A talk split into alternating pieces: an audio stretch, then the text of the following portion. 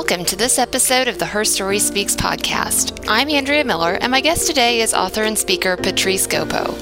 Patrice is the black American daughter of Jamaican immigrants who was born and raised in Anchorage, Alaska.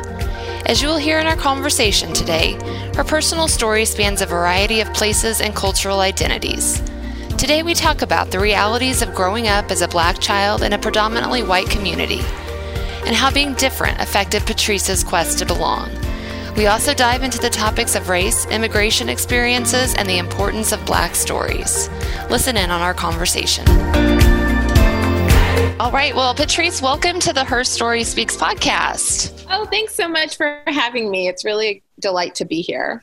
Well, we had a we had a little pre-chat, but um, I didn't tell you how I actually came across your name and book and reached out to you to have you on. I actually. Yeah was not familiar with your name or book earlier in 2020, um, and I was at that time my dad had just suddenly passed away. Oh, and yes, so 2020 has just been a yeah, it's been a difficult ah, year. What a year! But I was doing searches on Amazon. I was really wanting to read books about a grief journey and hard life journey, and yours came up as a recommendation. So I'm not oh, exactly oh, sure why. Okay. But it, so I just came up as I ordered one book on a, somebody's grief journey, and it yours came up as a recommendation and the title of course caught my eye all the colors we will see and i thought well what is so that's when it came up and i put you on my list i'm like i don't know exactly what this is about but this looks like a book i want to read so oh good that's well, how it came about well i'm I'm sorry for what prompted you to find it, but I'm glad that you did find it. Well, I am too. And I re- I skimmed over your book before I reached out to you to come on, but then I just read it the last few weeks more slowly and let it just sink in more. And it is such a good read. Again, it's called All the Colors We Will See, and it's your life journey, but it's stories and essays that are just so thoughtfully written together and intertwined. And um, we'll talk more. We'll get more into it towards the end of the podcast. Okay. Um, but it's it's one I definitely recommend, and I just appreciate your truth telling and your honesty and your journey throughout it that you share. Oh, thank you so much. I really appreciate that. So that's what we'll talk about today, too, is things that you shared in the book, but also just more of your life story and journey. But before we do that, can you just tell us just your general bio? I've already pre recorded like your professional bio, but can you share with my listeners just your day to day, where you live? Do you have kids? All of that stuff. Sure, absolutely. Okay, so I know we're going to talk about it a little bit more, but to just give you a little bit of background, I am the Black American daughter of Jamaican immigrants, and I was born and raised in Anchorage, Alaska. So I spent the first 18 years of my life, almost 18 years of my life before I went to college, living and growing up in Anchorage, Alaska. And then I've lived in a number of different places since then. Um, but right now, I am living here in Charlotte, North Carolina. I am married. I have two daughters who are six and 10 years old. And yeah, that is my life. I am a writer and I'm also a speaker and a teacher. So I write essays, as you mentioned already. And I also teach about the craft of writing personal essays and writing creative nonfiction. And I also will often speak about the importance of sharing personal stories as a mechanism for connecting with one another in society and helping to both recognize our similarities and then also honor our differences. And I love that. I mean, that is so many things drew me to you and wanting to talk to you, but you have a passion for storytelling and how that relates to justice and drawing us into community through our differences. And I love that. And we'll get more into that later after we hear more about your story because it's so important. And I just love your passion for that. One of the things before we dive into your story, one of the quotes that I highlighted in your book relating to story, you said, mm-hmm. "I I am a story and I cling to the known parts because maybe in that act I remember and remind folks how much has been taken, erased and lost." Mm, yeah. And that just really, even reading it, I'm like, that is such a powerful statement. Um, so let's start with that. And tell us your story. Just start at the beginning. Like we, like you said, you are from Jamaican immigrants, grew up in Alaska, but mm-hmm. take take us back to childhood, um, being raised by immigrants, and really even with your story, maybe you could tell us how your parents got here. I think that's really important with, especially the current political climate with immigrants and wanting to close mm-hmm. our country. And um, so, if you wouldn't mind, actually take us back to how your folks did get here. Absolutely, and actually, I find it's a it's an important piece of the story because people often wonder how did Jamaican immigrants end yeah. up in Alaska? And yeah, so my um my parents, as I said, they were born and raised in Jamaica, and then when my father was about I guess he was 16 or 17 years old. He actually what is it immigrated to the united states emigrated from jamaica and okay. immigrated to the yes, united states yes and and my grandmother so my father's mother was already in the united states at that point. She had left a few years before. She had relatives who were already in new york city. And the idea was that perhaps she would have an opportunity to you know just build a better life for her children and her family. And so she went ahead first. And then my father and his sister followed a few few years later. So he was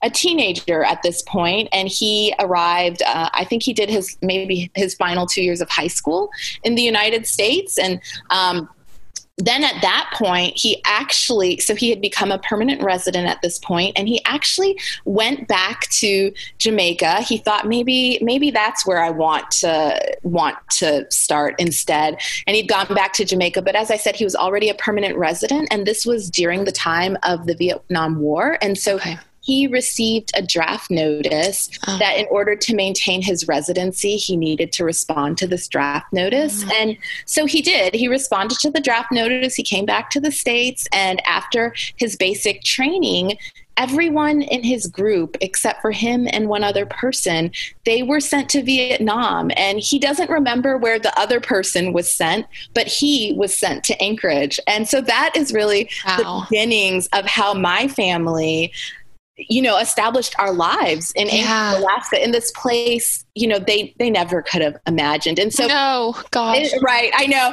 And then during back when my father was in Jamaica for that period of time before he responded to the draft notice he would have met my mother at that point and they would have had a long distance relationship for I think for a number of years before they got married. And then she moved directly from Jamaica to Anchorage. Can you imagine? No what so what was what was going on in the Jamaican, I mean, that climate that brought so many? Because you mentioned in your book, like during the 1960s and 70s, there was kind of a flood of Jamaican immigrants to the United States. So, what was going on yeah. that caused that? I'm just curious. And actually, it wasn't just a flood of Jamaican immigrants. Gotcha. It was a flood of many immigrants because what happened is that the immigration laws changed. I think it's around 1965 that they okay. Changed so prior to that, they had been much more restrictive and in many ways were only allowing people from certain parts of the world to really come to the United States. And so there was a loosening and a changing of those restrictions, which actually enabled a larger number of people from many parts of the world. So people would say, if you look back at those um, restrictions that were in place prior, in many ways they were very. Um, they they were prioritizing certain people sure. that they likely had very racist undertones. Yeah. oh, absolutely. So, sure. um, so there was a, a loosening and a changing, and I think that's one thing I often like to think about when we consider even how we view people arriving within the context and border of this country is that we have over the years evolved in that. And I think sometimes we need to recognize it's time for another look again so we can make some additional changes because we've done that in the past. And yes. I, and I think much to much to good. And so so I think there's just that sense in my head of yeah, it we do need to reevaluate. We do need to do this. So, so that's really what happened. That yeah, allowed I, this uh, this larger number of people to okay. And yeah, and I would totally agree with you. I mean, that's why I'm asking. So, I mean, asking so much about yeah. this story because I think it's really important. We learn history of what has happened, yes. and like you said, sometimes we need to rewrite and relook at things. And yes. going back even further, you're probably like, "Are we not going to hear about my story?" But I think it's fascinating too. Like you talk about in the book that um, your father grew up with the last name Williams because that was the last name that your grandfather was given when he was brought to Jamaica as yeah, like an indentured right. servant. Is that right? right. Yeah. Okay. So he, yeah. Well, he himself would not have been, but his okay, his grandpa. Yes. My my my grandfather's ancestors would have likely come from India as indentured gotcha. servants. So my family, we are um, a multiracial family in that we have people who are black in our family, we have people of Indian descent in our family, and so the ways in which they may have arrived in Jamaica were not necess- necessarily exactly the same. But what is certainly true is that Jamaica was ruled by the English you know, up until mm-hmm. Jamaican independence. And so there was a lot of decisions made about people who arrived from other places. And one aspect was this idea that when my father's ancestors would have arrived from India, that they were given this last name Williams, which mm-hmm. was not truly who they were. And so my father had this desire that uh, when he became a US citizen, so one of the things that maybe people don't all know that when you become a US citizen, you do actually have the option of choosing another name. And just as an aside, it's interesting. My daughter and I were part of a mother daughter book club. And um, one of the books we just read was a book called Amina's Voice. I think that's what okay. it's called, Amina's Voice. And in that story, there is a kind of a secondary story where one of the characters is becoming a US citizen and she's wondering if she should change her name. And as I read that, I thought, this is exactly the experience my father would have had yes. that he then had this choice. And so he he ended up choosing this name Hardwar, which is rooted in the place of origin of kind of the ancestral home for the people that he is descended from who would have come originally from India. So this is how I ended up with this maiden name Hardwar. Okay. Oh, this is a lot for for your listeners. I don't know if they're also interested in this, but I, well, I think to me, it's, to me, it's fascinating because our stories, our stories have so many layers, and this is what's gotten to who who you are and exactly. in the i mean exactly. so i think it's important and relevant and our viewers i hope or my viewers my listeners i hope they can start seeing the importance of just history and our stories especially where we are right now as a country like knowing the layers under the stories so i think so i think that really points to something i believe in very strongly is i think we often in our desire and quest to I don't know, move forward or see, you know, improve society, we often forget to bear witness to the past. Yes. And I think that happens in our individ that can happen in our individual lives and within the context of our corporate lives as well too. And by corporate I mean society, not mm-hmm. corporate company.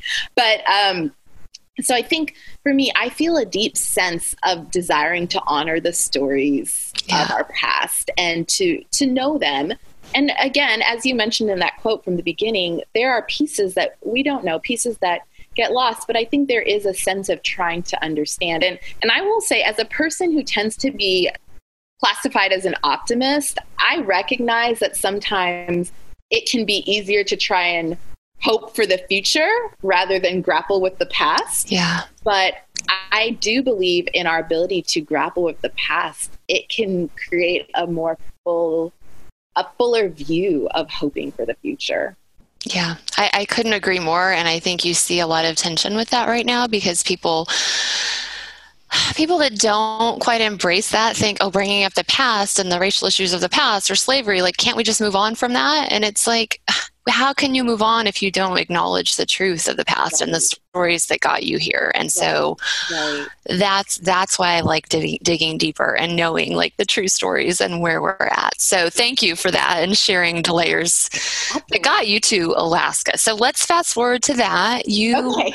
born and raised in alaska in yes. predominantly white spaces yes particularly in Anchorage. I would like to yeah. say I grew up in Anchorage because it I wouldn't necessarily say the whole state is predominantly white because of other populations that we have. The sure. Alaskan population that is there too, and so, but especially where I grew up in Anchorage was a predominantly white space. And so, yeah, tell me about that because you also had, which is such a key point of your story, parents that didn't know what it was like to be black in America. They didn't have that history of civil rights in America. Like, right. so tell me your childhood navigating that. Um, we'll also dive into your faith journey navigating that. And yeah. if you want, if they, they intertwine too. So if you want to bring it all in, that's yeah, totally fine. Absolutely. So, you know, I will just say people often ask me, what was it like growing up in Anchorage? And actually, I, when my book came out a couple years ago, I even wrote an opinion essay for my hometown newspaper, the Anchorage Daily News. That was it was called a letter to my home, and really what I was trying to delve into was the sense of tension that mm-hmm. I experienced uh, navigating my way through my life in Anchorage. So, on one hand, I want to say there are so many beautiful aspects about my childhood, about my experience, about the friendships that my family made that Anchorage, particularly, I find it to be a a place where there's a lot of people from uh, who come there who aren't necessarily from there, and so they don't necessarily have close family around. And so, in many ways, friendships become like family in Anchorage. And I mean, my family, we still have the lifelong friends that um, yeah. that are from that time. I mean, there's a set of sisters I grew up down the road from, and you know, we're not in touch all the time, but we are very much in touch. And when we're in touch, it's not as though time has passed. We're just able to inhabit who we we have been all these many years. Uh, so I think there's just a lot of beauty when I think back to many of those experiences. And I think the other thing that's very true and is becoming more and more true for me as I grow older is my deep love for the natural world and mm seeing the natural world. And uh, where I live here in Charlotte, we we don't have mountains right here in Charlotte, and we, one of my favorite things to do is for us to go up to the North Carolina mountains. And I really believe that is very much rooted in the way I grew up and just seeing the presence of these landscapes and and the North Carolina mountains are not the same as Anchorage, so I recognize them as their own type right. of experience but I think it's speaking to a longing that I have in my heart for the the landscape of what I grew up in and for some of the experiences I would have had and uh, just even the ways in which I would be carefree within the context of the woods in our backyard and mm. things of that nature and so so I think that I want to say that there's these wonderful elements that are there. And yet there was also struggle that was there too. I was by and large the only black child in my classroom settings and mm. maybe maybe in high school at some point I probably would have had a class where there might have been another black student but um, yeah maybe high school junior high or somewhere around there but but certainly in elementary school i would have been the only black child in my um, in my class and there is that sense of how how do you navigate that yeah. recognizing that you certainly are you certainly do not fit in in so many ways with the students around you, but also this is the place you are, these are the friends you've made. And I think also even that sense of expectation that other people might have placed on me about understanding certain aspects of being a Black American. There was an assumption made. And then, as you've already said, my parents are immigrants they you know they are american citizens so they're black americans as well but their history would have been in jamaica and so in many ways they weren't necessarily aware of some of the things I may have experienced in school. So there is an essay in my book where I talk about in uh, high school reading the book Huckleberry Finn, and that book it just uses an abundance of racial slurs yes. and and it was it was very difficult for me to sit in class with us reading this book and discussing this book and my parents they'll say to me well why didn't you say something to us why didn't you tell us and i think there was almost a sense i think on one hand i felt a sense of shame which now that i look back at, there's no reason I should have felt that, but somehow I was internalizing that. And then I think the other part is I, I don't think I fully was aware that this is something I could bring up to my parents that it might be something that could be addressed. It almost just felt like, well, this is just school and what happens in school. And so I, I, think, for example, my own children are growing up in a space where they're are a lot more black children and black educators. And i think there's just a greater awareness of those experiences. So a greater awareness maybe by my for me as a parent but also for the people who are educating them. So i think there's some of that tension right? What do you what do you do with some of those things? Uh, how how do you be in the world? And i i think also too you know when you are growing up in a place where you maybe are the one who is on the outside of what the normative experience is, it can often leave you questioning yourself a little bit and wondering yeah. about your own uh, place, your own sense of identity. Um, I think one thing for me that I value, though, is I did make good friends, you know, in yeah. this. I feel like I did, at least for the extent of my time in school. I haven't necessarily kept in touch with many of them, but I feel like, you know, I was able to find friendships and form those. And I feel as, as I, I was a high achieving student. And so that was another place that gave me a sense of identity was being this high achieving student. Right. And, and I think part of the, you know, part of that desire being that high achieving student is there was this future looking side of me that was dreaming about going off to college because it somehow in my head I thought there's going to be more out there, yeah, and I, I want to see what the more is that's out there, which I think is probably a very typical experience for many people.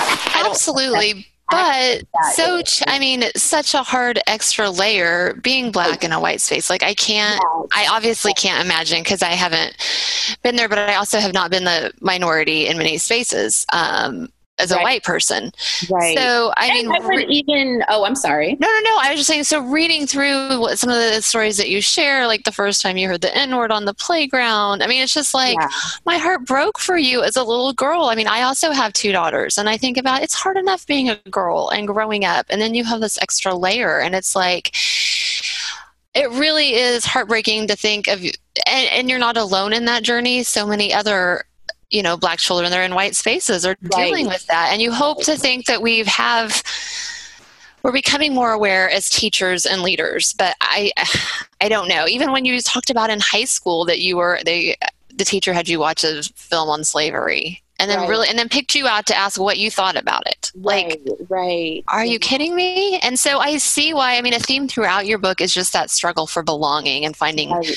finding your place. And um, you see why you see why that is. Did yeah. you want to go on with something with that? I kind of oh no you're talking fine. yeah no i was just you know agreeing with what you're saying. This idea that I think when we consider our stories and when people share stories, one of the beautiful things that can happen with that is that there are points of connection that are yeah. made that right so in this idea this search for belonging as you pointed out i think that is in many ways a universal theme and yet i think you rightly so also point out but there's an additional layer that mm. i'm experiencing that's not necessarily what everyone who is searching for belonging might yeah. be experiencing. And so that's one of the things that I feel is so important when we share stories is we don't just stop at the commonalities and the similarities and the points of resonation, but we also stop and consider, but how does this experience differ from what yeah. I would experience?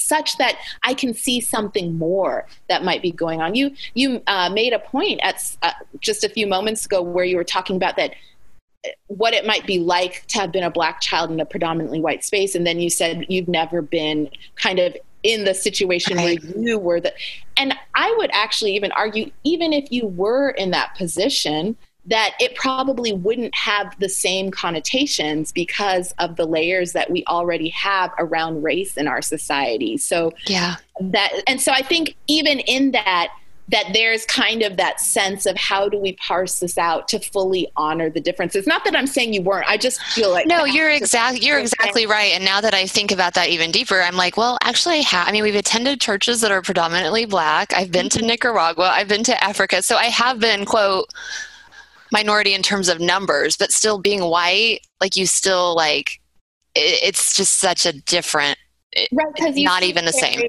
the sense you still carry that power that yes. has offered whiteness, right? Yep. And so, um, so again, the experience is not necessarily happening in the same way. And I just think these are good things for us to, as people, as we share stories, for us to be attuned to and alert to and recognizing what might be happening. Because I do think, in my experience of just creating spaces for conversations about different stories and people's stories, is just that deep desire for people to connect that some people may have, that there's a sense, yeah. oh, yes, me too, which is fine. But then I think what can also happen is we don't fully honor what someone has just shared because of um, just because we're not also seeing the other layers beneath. But I think that can take work and time to truly flesh that out and understand that. So, um, and oh, again, it, it, absolutely does. But it's like that's why we have to we have to keep on this journey right. of yeah, listening and hearing and it's sharing. True. Yep.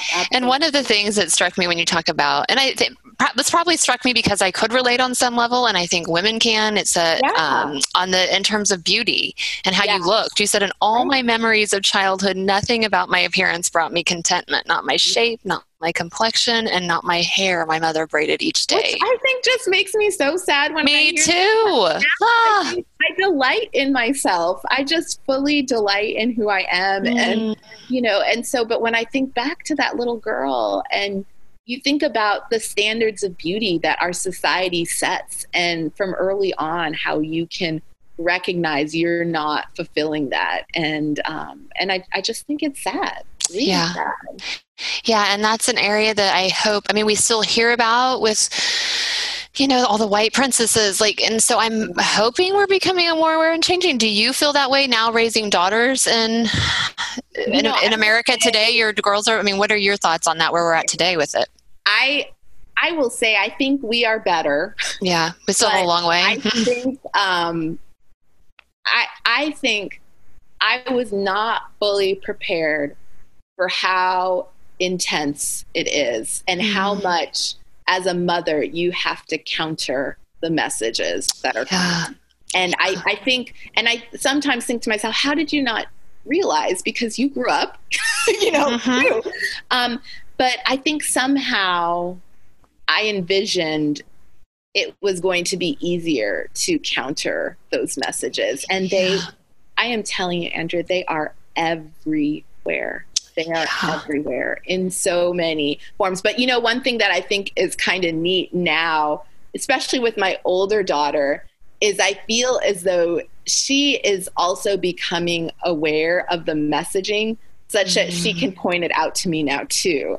And we can be like oh yeah there's that mess you know whatever. Um, yeah. um, which i think is kind of cool that she's able to recognize that now. But i i do i mean i think we we have saturated our culture with a beauty ideal that in many ways revolves around whiteness and the white woman. And um, and then there's all these varying layers of degrees away from whatever that particular ideal is because i think in many ways the ideal it's you know for even for white women they they themselves know that maybe it's a long blonde haired woman or something like yeah that. yeah um, but and so it's just a sense of distance from the ideal that everyone has an experience. There's a great book that I have read often. I mean, I've reread over the years called "Don't Play in the Sun" and by Marita Golden. Don't Play in the Sun, and she's okay. um, she is journeying through this idea of the color complex, and she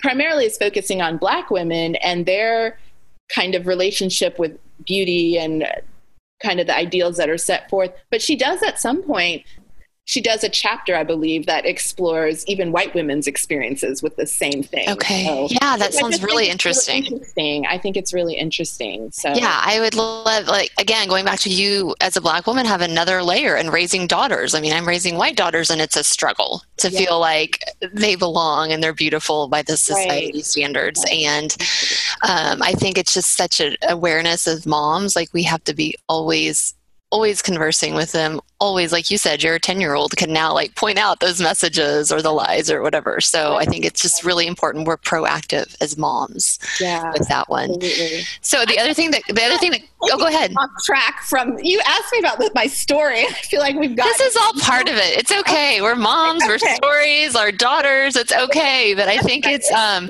because our daughters are part of our story and i just i i really um I think our own awareness with our own story and how that plays out with our daughters is another Yeah. fascinating layer of it as well. When we're also talking, um, because I want to get into your faith journey a little bit, but as we're even talking about this, what just came to mind was, my gosh, the enemy is such a force to make us think, to make us think as a little child, like, I'm not beautiful, I'm not wonderfully made, Yeah. and how he already starts attacking us. And so you're feeling that as a child, but you're also being raised in the church, but a predominantly white church. So talk about a little bit of that and how your faith journey starts playing out in your childhood, in your life.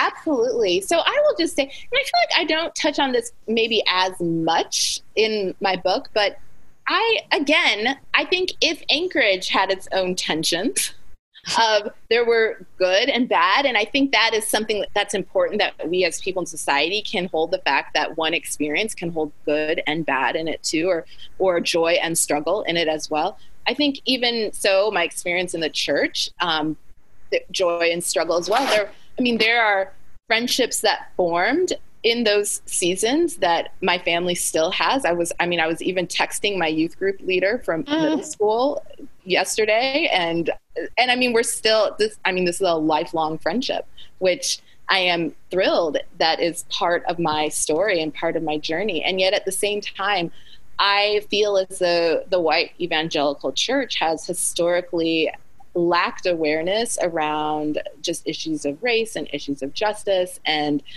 and I think as a black girl, black woman in that context, well, I wouldn't maybe not as much black woman because I feel like my journey has taken me in different places, but maybe as a young adult in those contexts, it was difficult perhaps to fully embody my own identity in those Yeah. spaces. And I think there was a part of myself that wasn't maybe fully present to what was happening and what was going on.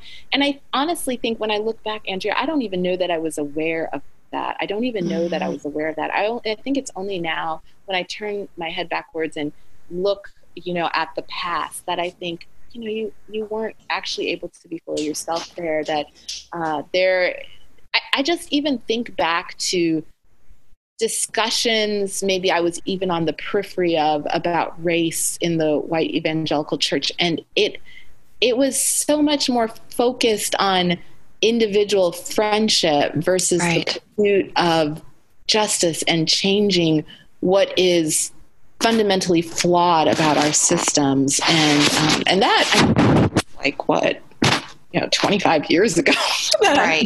um so So how have you come to term? I mean, right now, like white evangelical church is almost a bad word to say, especially related. You know, so how have you come to terms? Like you've had to have a lot of deconstruction of your faith, but you still are a believer. Like how how have you wrestled with that and come to peace? I mean, that's a, probably such a broad question, but I'm kind of Yeah. just con- yeah and i guess one thing i would say is i feel like i'm an ongoing story. Yeah, I, I feel like my faith journey is an ongoing story and there are places in which I seasons in which I feel like there's a more active wrestling of what is going on. What is it that I true where do I truly fall in in these beliefs and and other seasons?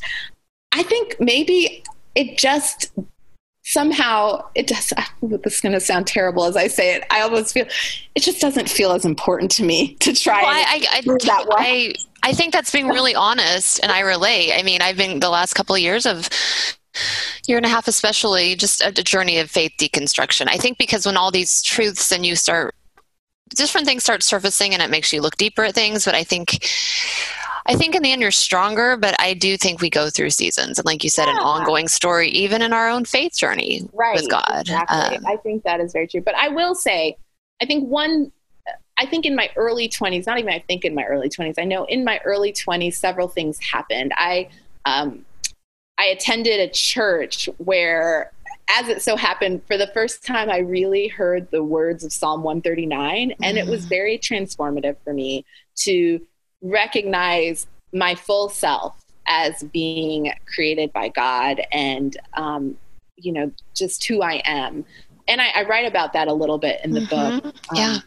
In one of the essays. And then another thing happened is that I was living in upstate New York for a little while, and I attended a church there where I was actually part of a very active urban ministry, and okay. um, and it it just it, to be in that space to be in a place where um, you know the leadership was the the the couple leading the ministry was a black couple that um, and there just many other people who were there that I hadn't necessarily seen in my white evangelical yeah. experience, and uh, and seeing that kind of living out faith was uh, it was a beautiful thing for me as well. And so I think those things have helped to shape uh, what has been happening for me. I ended up going to South Africa. That's where I met my husband, yes. and he's from Zimbabwe, but we met in South Africa, and so I spent some time there. And I think even in that to be married to someone who is very much connected to grappling with his own faith in the context of being a black Zimbabwean and what does that mean? I feel as though together we've been grappling yeah. over the years. Sometimes I say to him, our conversations are just too serious sometimes. Which again I think is kind of funny because I tend to be lighthearted and an optimist, but I, I think for us, it's just an ongoing thing of yeah. conversing. And the people we are today, when we think about faith, are not the people we were five years ago or the people we were 10 years ago. So I think there, that's the reality of trying to make sense of a faith that in many ways has been used to oppress people over right. the years and over the centuries. And where do you fit in that? And do you have a place? And I absolutely believe we do have a place, but I think it is also a continued journey of finding what that is. Absolutely. And that's why I mean I loved Rachel Held Evans because she talked about like if your faith isn't evolving and changing, like are you are you really reading the Bible? Are you really questioning? Like I think that's a really healthy part of the mm-hmm. growth process. Okay, Patrice, let's talk about a little bit because I know you do have a story here. You mentioned that you met your husband in Africa when you were there on a South Africa. Talk a little bit about how you got there um, and that part of your story, and then how you ended up back in the States. Yeah, absolutely. Okay, so just to give a little bit of background. So, in undergraduate, I studied chemical engineering and I actually worked as a chemical engineer for a couple years and I didn't really enjoy that a whole lot. So I went back to graduate school. I was developing during that time I was really developing this passion for economic and community development and just thinking about uh, material poverty alleviation. And so I went back to graduate school and so I had two master's degrees. I have an MBA and a master's of public policy. And my intent was to work in this field. And so at the end of graduate school, I wrote this grant to go to Cape Town, where I was going to work with um, some women who were living in some of the townships in Cape Town to uh, just help them as they were starting small businesses and do some consulting with them and about their small businesses. And so I went to Cape Town to do this. And I was, the plan was that I was going to be living with my friend and her husband, who my friend is an American. We met when I was working as an engineer and I was living in Rochester, New York. And her husband, they were now in Cape Town. So he's South African, her husband's South African, and you know, she's American, I was gonna live with them. So the story goes is that the day I was arriving in Cape Town, my friends, they didn't have a car at the time. And so they needed a friend of theirs to come get me at the airport. And the person who came to get me at the airport is the person I ended up marrying. Oh. and you know, the funny thing about that whole story is when I was clearing immigration, when my flight landed and I was clearing immigration, and I write a little bit about this in my book. Uh, I don't write about the story I'm about to say, I don't think, but I I was just weary. I'd been traveling and living in different places over much of my 20s. And mm-hmm. I had actually as I was going to South Africa, I had been living in Barcelona earlier that semester. And I was just thinking, you know what? I think the season of all this is over. I'm ready to actually go back to Alaska and wow. kind of start life there. But I'd already made this commitment to go to South Africa. And so when I clear immigration, this woman she says to me what am i you know who am i staying with? I mentioned my friend and her husband and she says oh maybe that will happen for you. And i said mm. oh no i don't think so. Not my plan. and, thank you. Exactly. And then really andrea i mean within 10 minutes i i'd met him. I didn't know i'd met him at right. point, but right. i had. And yeah and so we ended up um, you know, over those 10 weeks, we got to know each other more and more. And the day I was leaving Cape Town, he basically told me that he liked me.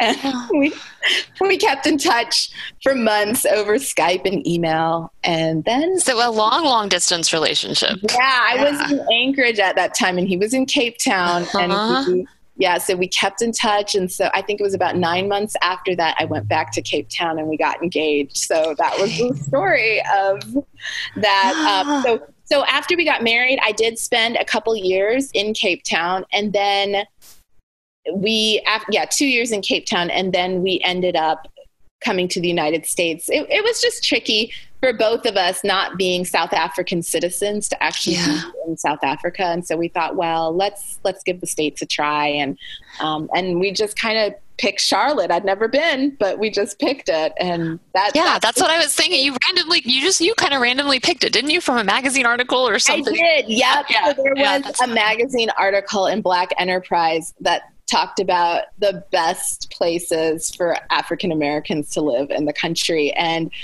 Charlotte was one of them. And so we just kind of thought, well, let's try Charlotte and go for it and that's awesome. Happens. That's awesome. That's that's fun. That's so you're still planted there. Now tell me a little bit. I feel like there's so many different layers and parts of your story, which there is to all of us, but trying to like keep some of your parallel stories separate, um, but still integrate them here. So you're career journey like you said you were you've got a couple of masters you were an engineer but yet you have a passion for storytelling and writing and justice so yeah. do you mind sharing with us that part like how that evolved to where you are now yeah, absolutely. So, just thinking about my whole career journey, I know people often think, "Oh, wow, it's so varied. It's so these different things." But I, I do feel as though I am a person who has, over the years, had a variety of interests. But I also think many of these particular interests have been tied together by mm.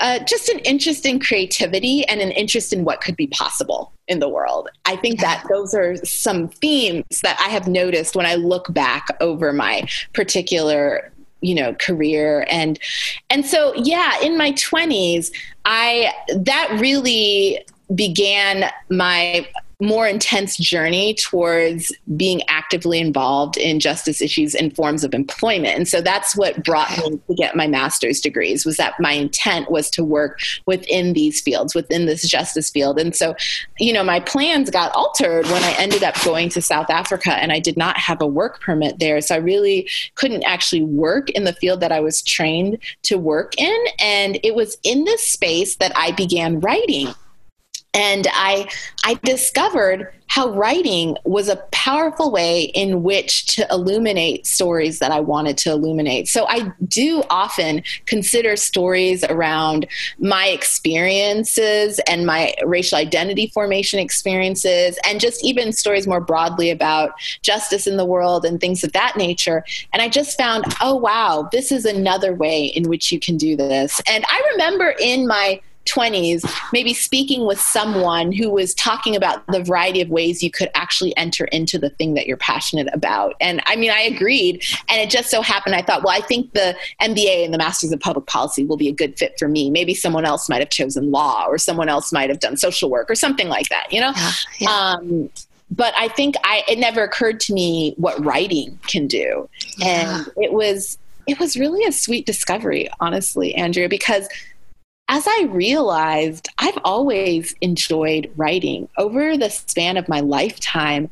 But I think because, and I talk about this a little bit in the book, because I was a woman and a black woman, or I guess at the time a, a black girl, uh, and um, I had a strong aptitude for math and science. And I think there was just a sense of trying to encourage me in a direction where I could utilize that strong interest. Yeah. Um, I don't even know if interest, but ability. That's what I want to say. That strong ability in math and science, and to to put it to use in a field like engineering. And so while I feel as though I was very able to do engineering, it didn't necessarily contain my passion for it. But now, honestly, when I look back on that, I sometimes wonder what would it have been like if maybe I had had a mentor in the field who really understood my particular experience and maybe yeah. understood the struggles of being not just a woman but a black woman in this very white male dominated field that right. it, i mean that just wasn't super fun for me right right super fun kind of space for me to be in so i think there were certainly other reasons why i might have wanted to leave that too so i, I do i have wondered that over the years um, but but i think it's neat that it is part of my story because I think it says, you know, we we don't have to be constrained by what other people expect mm. we're going to do. But I think going back to when you were telling that about the engineering and that's what kind of people thought, oh well she excels at this. Like it's also part of your story in becoming who you really who God created you to be. I mean, you were still trying to fit please people or fit the mold of what other people thought you should be or on your journey. And so that's why the engineer stop happened. And now it's like becoming more fully who you are yeah. is this writer and storyteller.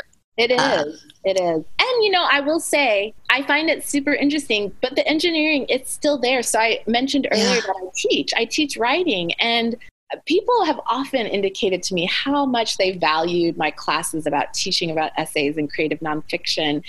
And I think one of the things that people really enjoy, which they may not fully realize, is I bring this very engineering mindset to thinking about writing. And so I I believe that just is maybe a niche that I get to occupy because yeah. of the experiences I've had and thinking about how to even share information with others and and so I I believe these things can all come together. Yeah, I think you're exactly right. I, mean, I think I, got, I I think know God uses all parts of our stories. Right. Um, so, like you said, you do teach and offer workshops, and just looking through some of the topics that you teach about um, the importance of personal storytelling, um, and also, which we've talked about a little bit, but you also teach and talk about why an abundance of Black stories matter. Do you mind talking about that a little bit for people that maybe aren't quite getting that? I mean, I, I, I know and believe that, but would you mind sharing yeah, a little bit about that? Absolutely. So, one of the things I like to share when I give that talk is this idea of how growing up, I had a real sense of a broad range of stories that white people would have experienced because of what I read. That by and large, the characters were, were white characters. Now, I, there were a few black characters that I would have read in um, in my childhood, and typically their storyline would have interacted with either slavery, segregation, or the civil rights movement. Mm-hmm. So, kind of stories that were weighted in these much larger, heavy things which it's important don't get me wrong those are important but i what was lacking was a sense of just black people living the same ordinary stories that white people were living in the stories that were available and so what i believe happens often is I am not necessarily one seeing myself in many of these stories, and so you you almost in a way it can create a narrow view of what what someone like you is is possible. But at the same time, I feel like my classmates were also mm. not. So my white classmates they were not seeing, you know, black children. I don't know just having fun, doing, you know, being lighthearted, that every right. story seemed to revolve around this, uh, the particular stories around oppression and things of that nature, which again, I, I want to reiterate, I believe those stories are important, but I think what we need is a fullness of Black stories, not just for Black people, but for everyone, because this is what helps us to see the that the humanity of people. This yes. is what helps us to see the humanity of people. And I think one of the challenges is particularly when you think about the experience of white people is that they have maybe have had less interaction w- with recognizing the humanity of yeah. black people and and i think stories are a powerful way of doing that and so that's why i think an abundance of black stories matters because the the stories of black people are not just one story. It's yeah. not just one narrative. We are not all just living one particular story, one particular narrative. When I share my story, when I wrote my book, I write about being the Black American daughter of Jamaican immigrants. I write about my experience growing up in a predominantly white community. That's an aspect of being a Black American that not every Black American has experienced. And if we only have certain stories of Black Americans or Black people out there that exist, then the idea can be, well, this is how Black people are. And that is, that, that's just crazy because there's, you know tons right. multitude of stories. And true there there you you can find themes and commonalities but people still have a multitude of stories. And i think the reality is we make space for white people to have a multitude of stories all sorts of different stories. But i think our society has we have in many ways not allowed for black people to have a multitude of stories and yet it's within the context of these multitudes of stories that I think we continue to recognize the humanness of each other. Mm, that's so good. So good. Thank you for that, for sharing yeah, a little absolutely. bit of that. And so I, I, know our time is drawing to a close. So I have one one last question for you. Sure. I, I was looking through the, um, which is so so well done. And this would be such a good book to have as a book club book because you all you also give on your website discussion questions yes, for your book so i was looking through them just curious. One of them said do you believe patrice found her sense of belonging by the end of the book? Why or why not? So i want to ask you do you feel like you found your sense of belonging? Where you're at right now in your story are you are you at peace do you have you found that? Mm-hmm. that's a great question. And yes I do. I definitely do feel at peace. And I think there's several things that have happened. I feel very much that within the context of my marriage, I belong here. Mm, that this good. is a place where I belong. But you know, the other thing, Andrea, is I feel very much that this person that I am, the person I was created to be, this person who's moving through this world with the stories that I carry, I belong to this person too. Mm. Like this this is this is who I am and and I am I delight in who I am. So yeah, I do feel as though I have found that sense of belonging. Uh, yeah, that's good aspects. That is so good. I just I, you've been such a joy to talk to. Really, this has been. Um, I've read your book and I thought I knew a lot about you, but there's just so there's a there's a lot there. Just really appreciate your truthfulness and your wisdom. It's such a delight. So tell us where where our listener, my listeners, can find you um, on the Facebook, Instagram, all those places so they can connect with you if you're active on social media. Yeah, absolutely. So I will say you can find me at my website, patricegopo.com, and there is a you can subscribe to my newsletter if you're interested in that. Okay. I am I do have social media accounts on Twitter and Instagram which are at Patrice Gopo, but I do from time to time take breaks from those places. I Uh, or I'm yeah, at Patrice Gopo for Twitter. Okay. And, and then my Facebook page, I do I do tend to keep that active and by active I mean maybe once or twice a week. That's okay. It's a struggle. I get it. Patrice Gopo Writes is my Facebook page. Okay. But I will say, just to say something related to that in our conversation about the abundance of black stories, I have done a couple recent posts on my Facebook page where I've taken pictures of some of the books that my daughters read that really highlight an abundance of black stories. So books that feature black characters just to help others find those out there in the world. So if that topic resonated with any of your um, listeners then just so they know that i okay I, and i'll put links to that and i'll check that out. So that was on your facebook? Is that what you said? facebook, yeah okay. facebook page. It's the most recent post and then a couple posts before but the most recent post i just posted 25 picture books. Okay um, yeah, just. Oh, I will put links to that and I'll check that out because, like you said, it's not just black parents sharing with their white or their black right. children, white parents like me. We need to be exposing our yes, kids absolutely. to all sorts of stories. So I will check that out and we'll put links to your Facebook, Instagram, and your website, as well as where to buy your book, All the Colors We Will See. And it came out two years ago. Is that right? Yeah. Okay. years ago, August of 2018. Okay. And like I said, it's a it's just a great book of essay, essays and personal stories. And on your website, you have a whole list of discussion questions. So it's just it's a really worthwhile read. So I just thank you for that and for sharing today. Yeah, absolutely. Thank you so much for having me. It's been a great conversation. Thanks for listening to this episode of the Her Story Speaks podcast. I encourage you to check out Patrice's book, All the Colors We Will See, which is filled with more of her reflections and ultimately challenges us to wonder if the very differences dividing us might bring us together after all.